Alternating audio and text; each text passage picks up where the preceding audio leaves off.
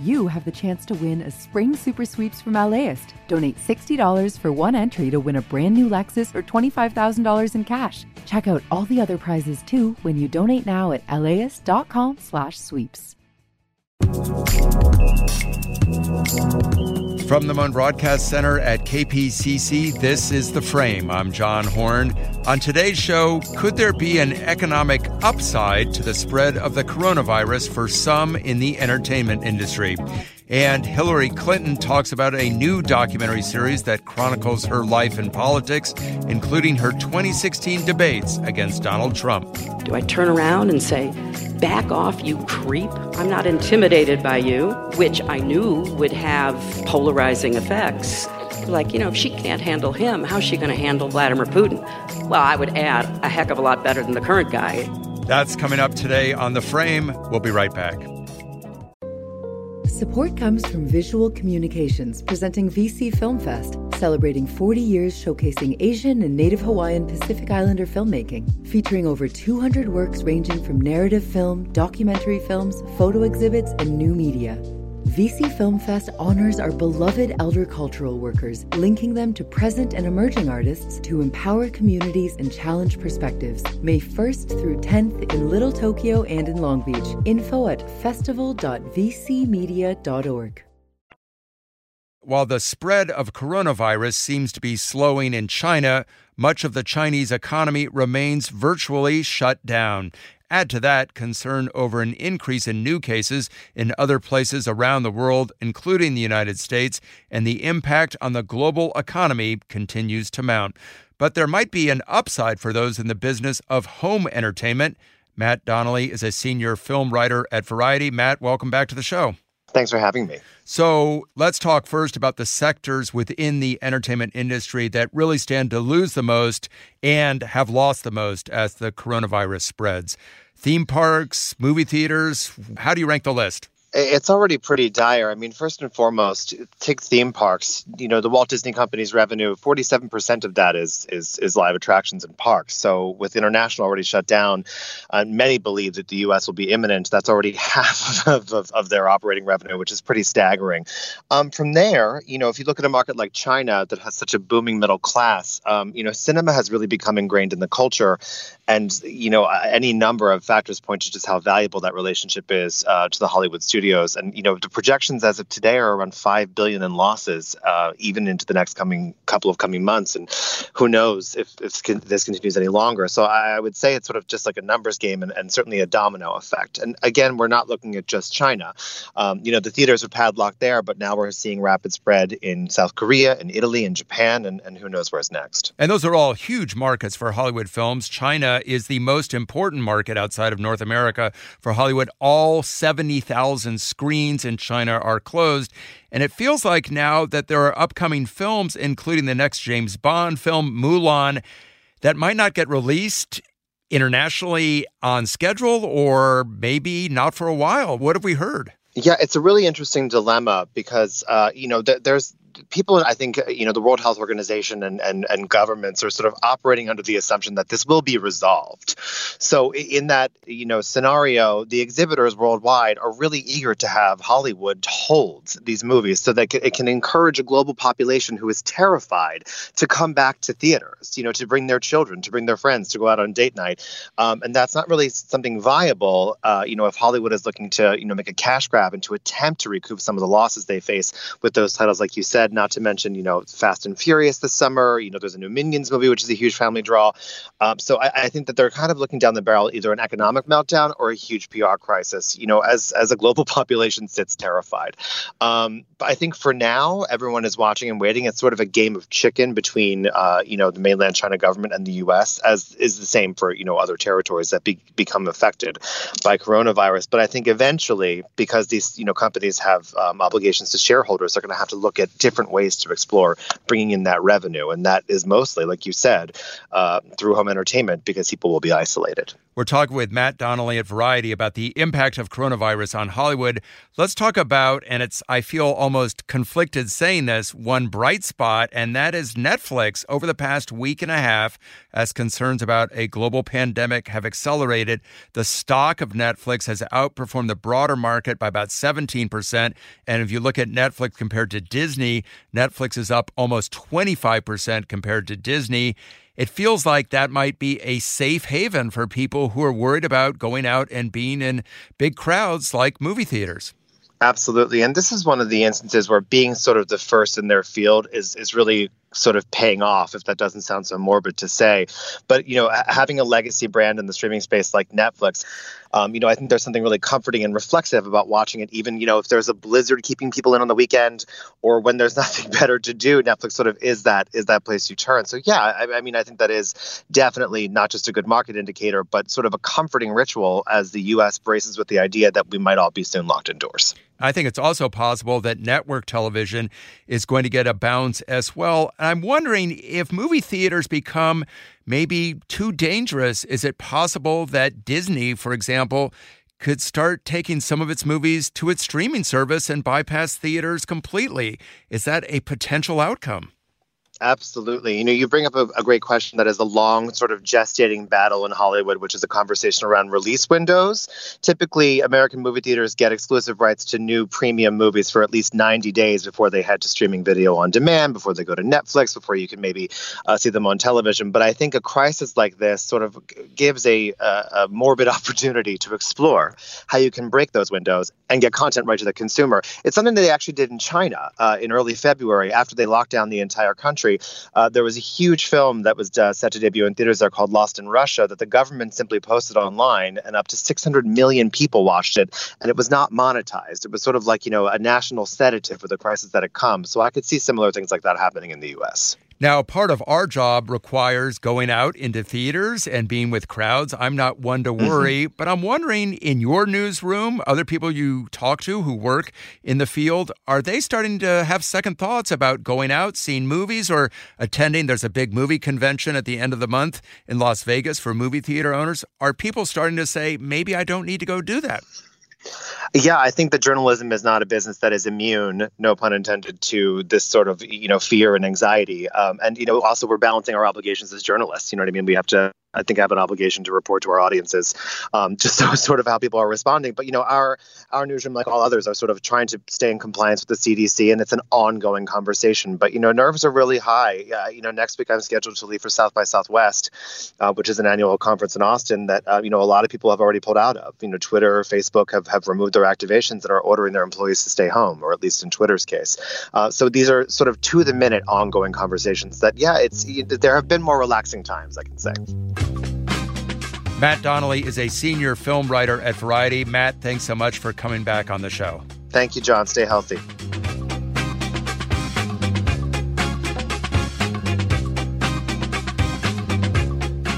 Coming up on the frame, Hillary Clinton has a lot to say in a four part documentary about her. Gee, I wonder why Hulu scheduled it to drop this week.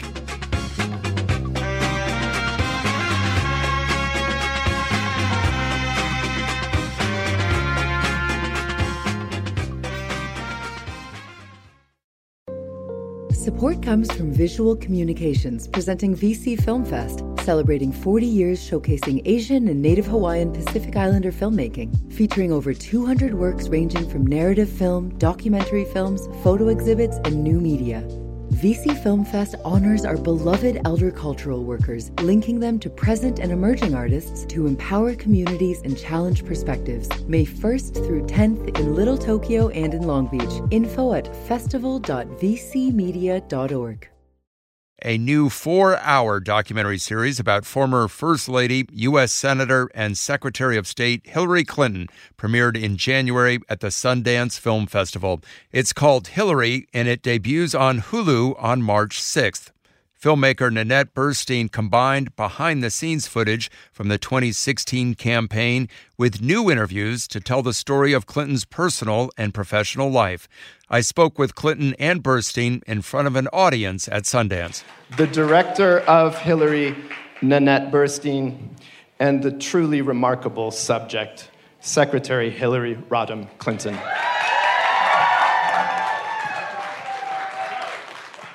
Hillary, Nanette's pitch was to interview you and other people who worked on the campaign and are close to the campaign and close to you. What was the story that you wanted to tell through those interviews that maybe the footage couldn't tell? You know, John, I have to take my mind back to when um, Nanette basically proposed making this bigger than uh, the campaign and really focusing on my life, but using my life as a springboard into the women's movement, our political system, and these other themes. And I obviously knew I'd be interviewed. I was interviewed for 35 hours. But, you know, she had free reign to interview anybody that would in- interview with her. Um, and so you'll see people literally that I grew up with, or that I went to high school, or college, or law school, or that were colleagues. And then a lot of people that, you know, she chose to interview to fill in uh, the story. Uh, so I, I was um, on board.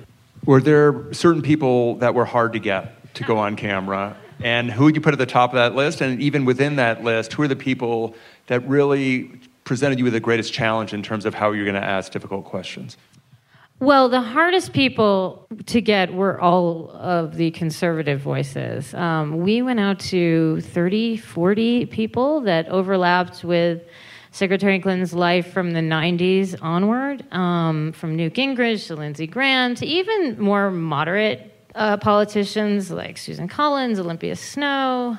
And they just all said no. And, uh, you know, and I would follow up too, because I am not very good at taking no as an answer. and, uh, like, for example, Newt Gingrich, who I was really, really wanted to include his voice, whatever, you know, however interesting that would have been. Um, because he was a big part of her time as First Lady and being on the opposition and leading that charge. So, uh, I, you know, we sent a letter formally, and his sister does his PR, and they, you know, very diplomatically said no. And then someone gave me a cell phone number, and I called him. and I couldn't believe he picked up. I was like, "Oh, hello! like you're I, you don't know who I am. You don't know this number." But and then I just launched into my pitch, and he's like, "Oh yeah, no, I know, I know what your uh, your offer was." And he said, "I would rather stick a needle in my eye." I said, okay. Uh, I don't think there's a lot of convincing to be done now. Hillary, there are so many slights in this film. It's like bleeding to death from a thousand paper cuts. The little things that are said in passing that seem in isolation terrible, but in accumulation horrific.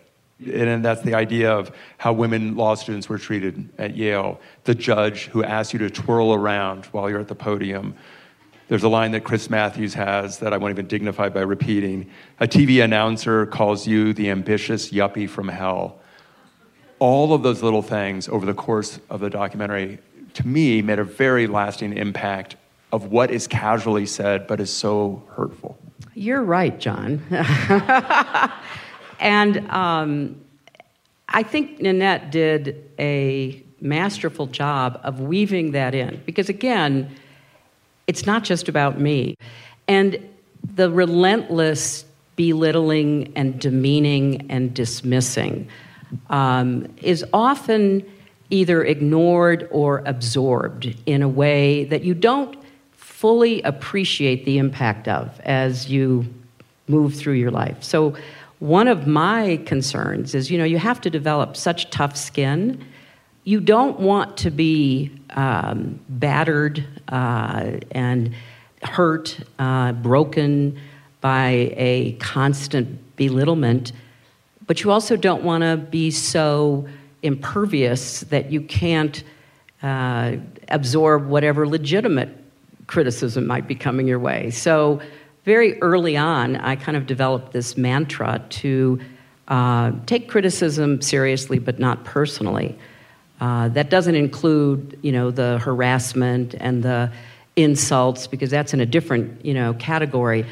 Uh, but a lot of the language that is still used today uh, about women in the public arena uh, has uh, the same impact, and I, I just hope that this I hope that this documentary, as people watch it, will spark conversations like the one we're having, so that it's not off limits to say, wait a minute, you know, why, why is this still part of the uh, ongoing dialogue about women's roles and women's rights? And of course, I think we're going through a real backlash, so I think the conversation is even more important.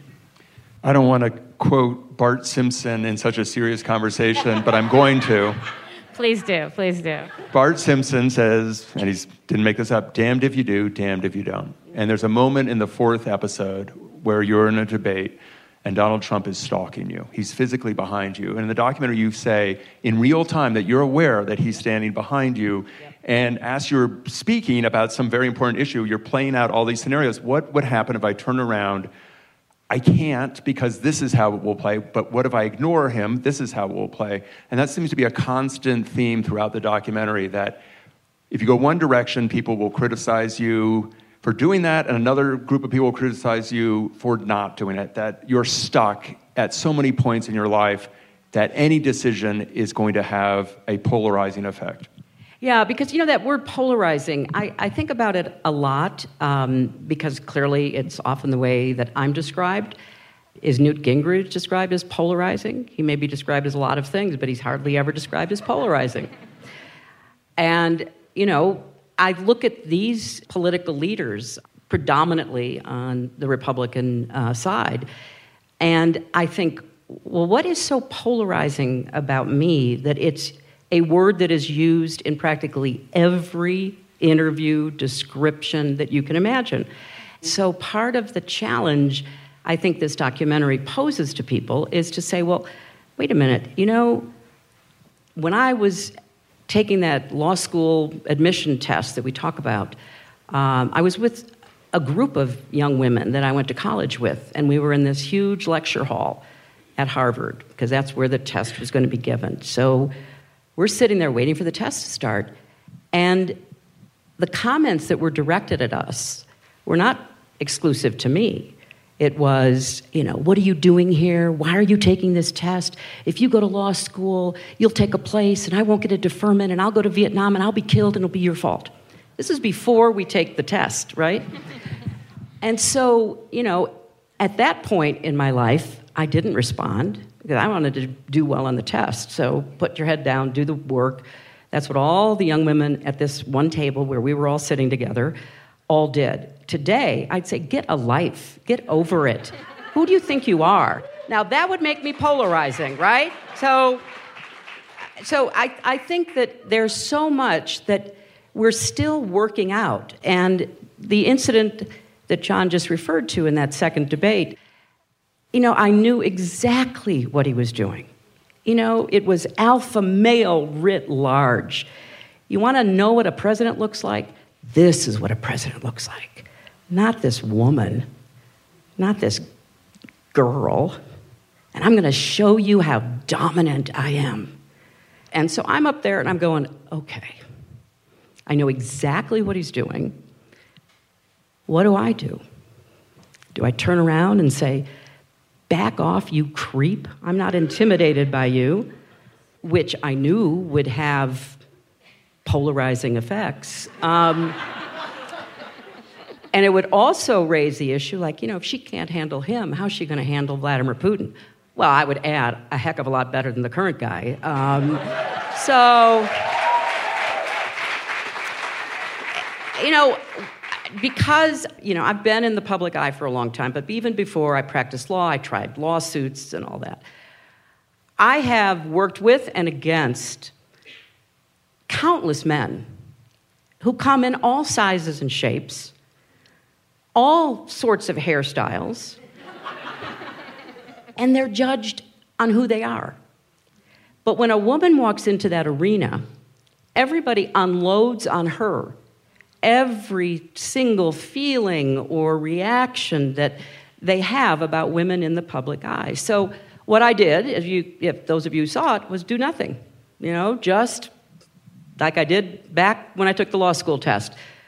Just do the job. And hopefully, people will say, hey, you know, I'd rather have somebody who is not acting like that, uh, dealing with the serious problems we have in the world.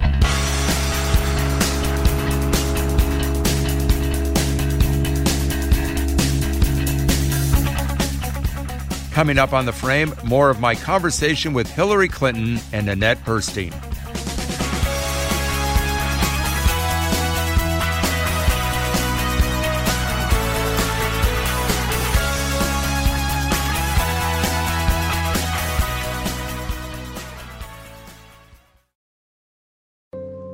Support comes from Visual Communications presenting VC Film Fest, celebrating 40 years showcasing Asian and Native Hawaiian Pacific Islander filmmaking, featuring over 200 works ranging from narrative film, documentary films, photo exhibits, and new media.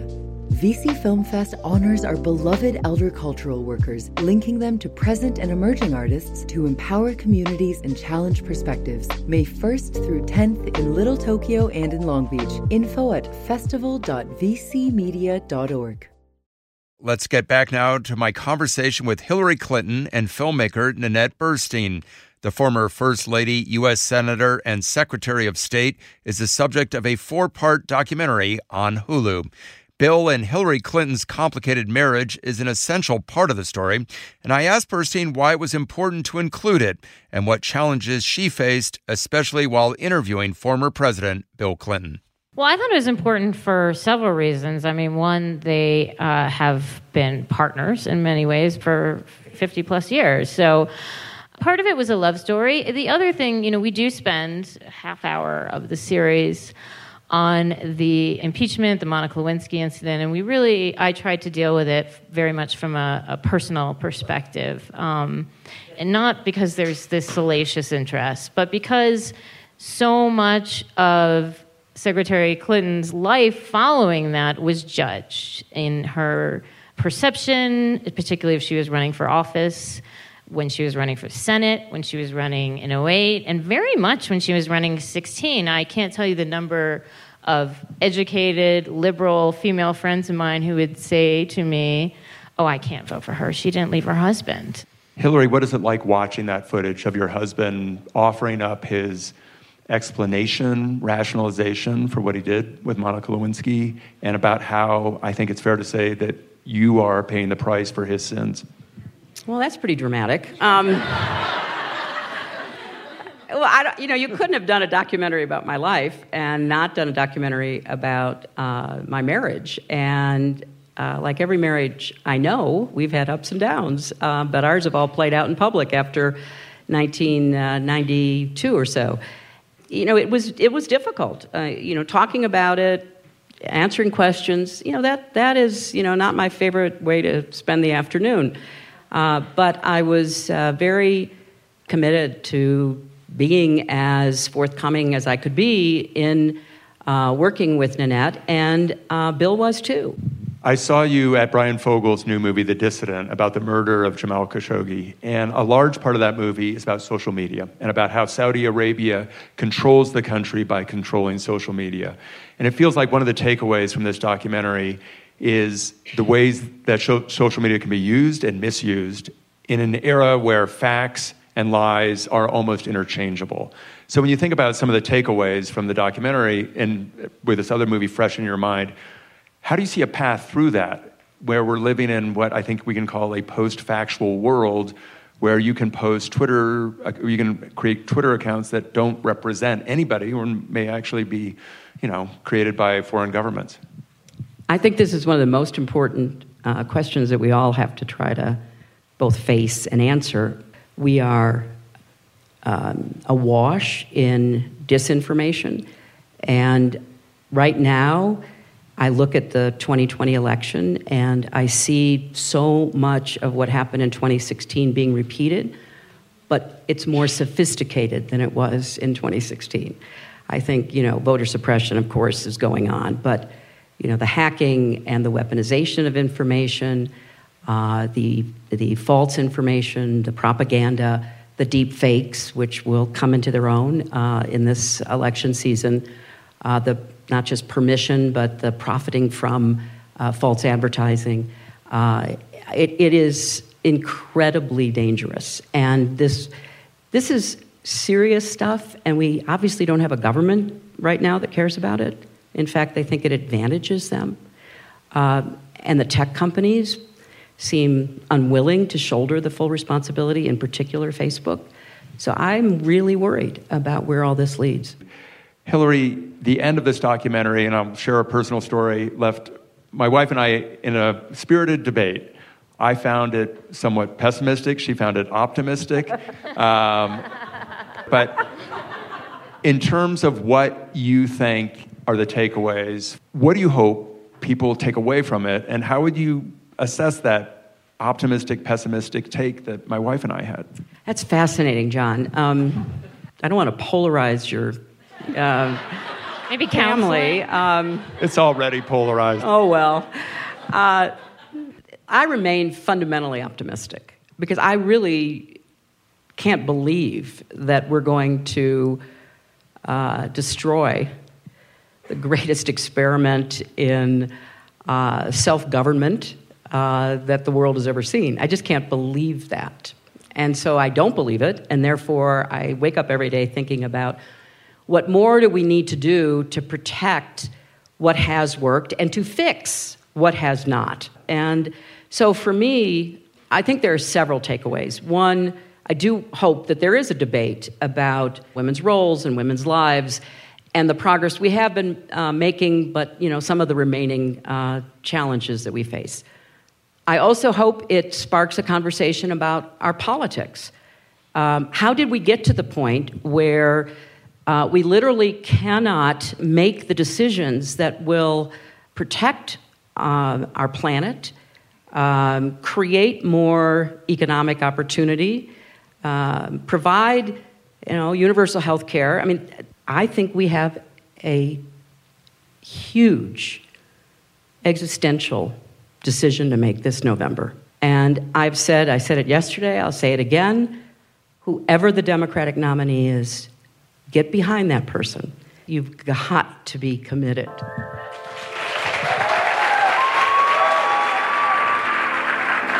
Nanette Burstein, Hillary Clinton, thank you for sharing your film and your time with us. Thank you. Thank you,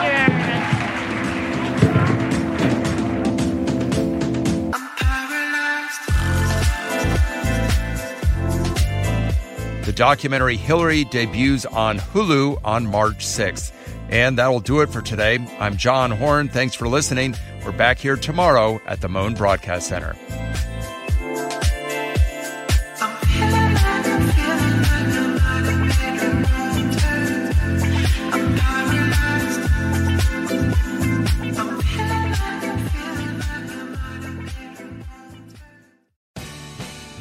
The LAist Spring Super Sweeps is happening now. You can win amazing prizes while supporting your source for local fact based journalism. One lucky grand prize winner will get to choose a brand new Lexus or $25,000 in cash. Other prizes include an electric bike from Juice Bikes and $1,000 gas gift cards. Your donation of $60 gets you one entry to win, and the more you give, the more entries you get. Donate now at laist.com/sweeps.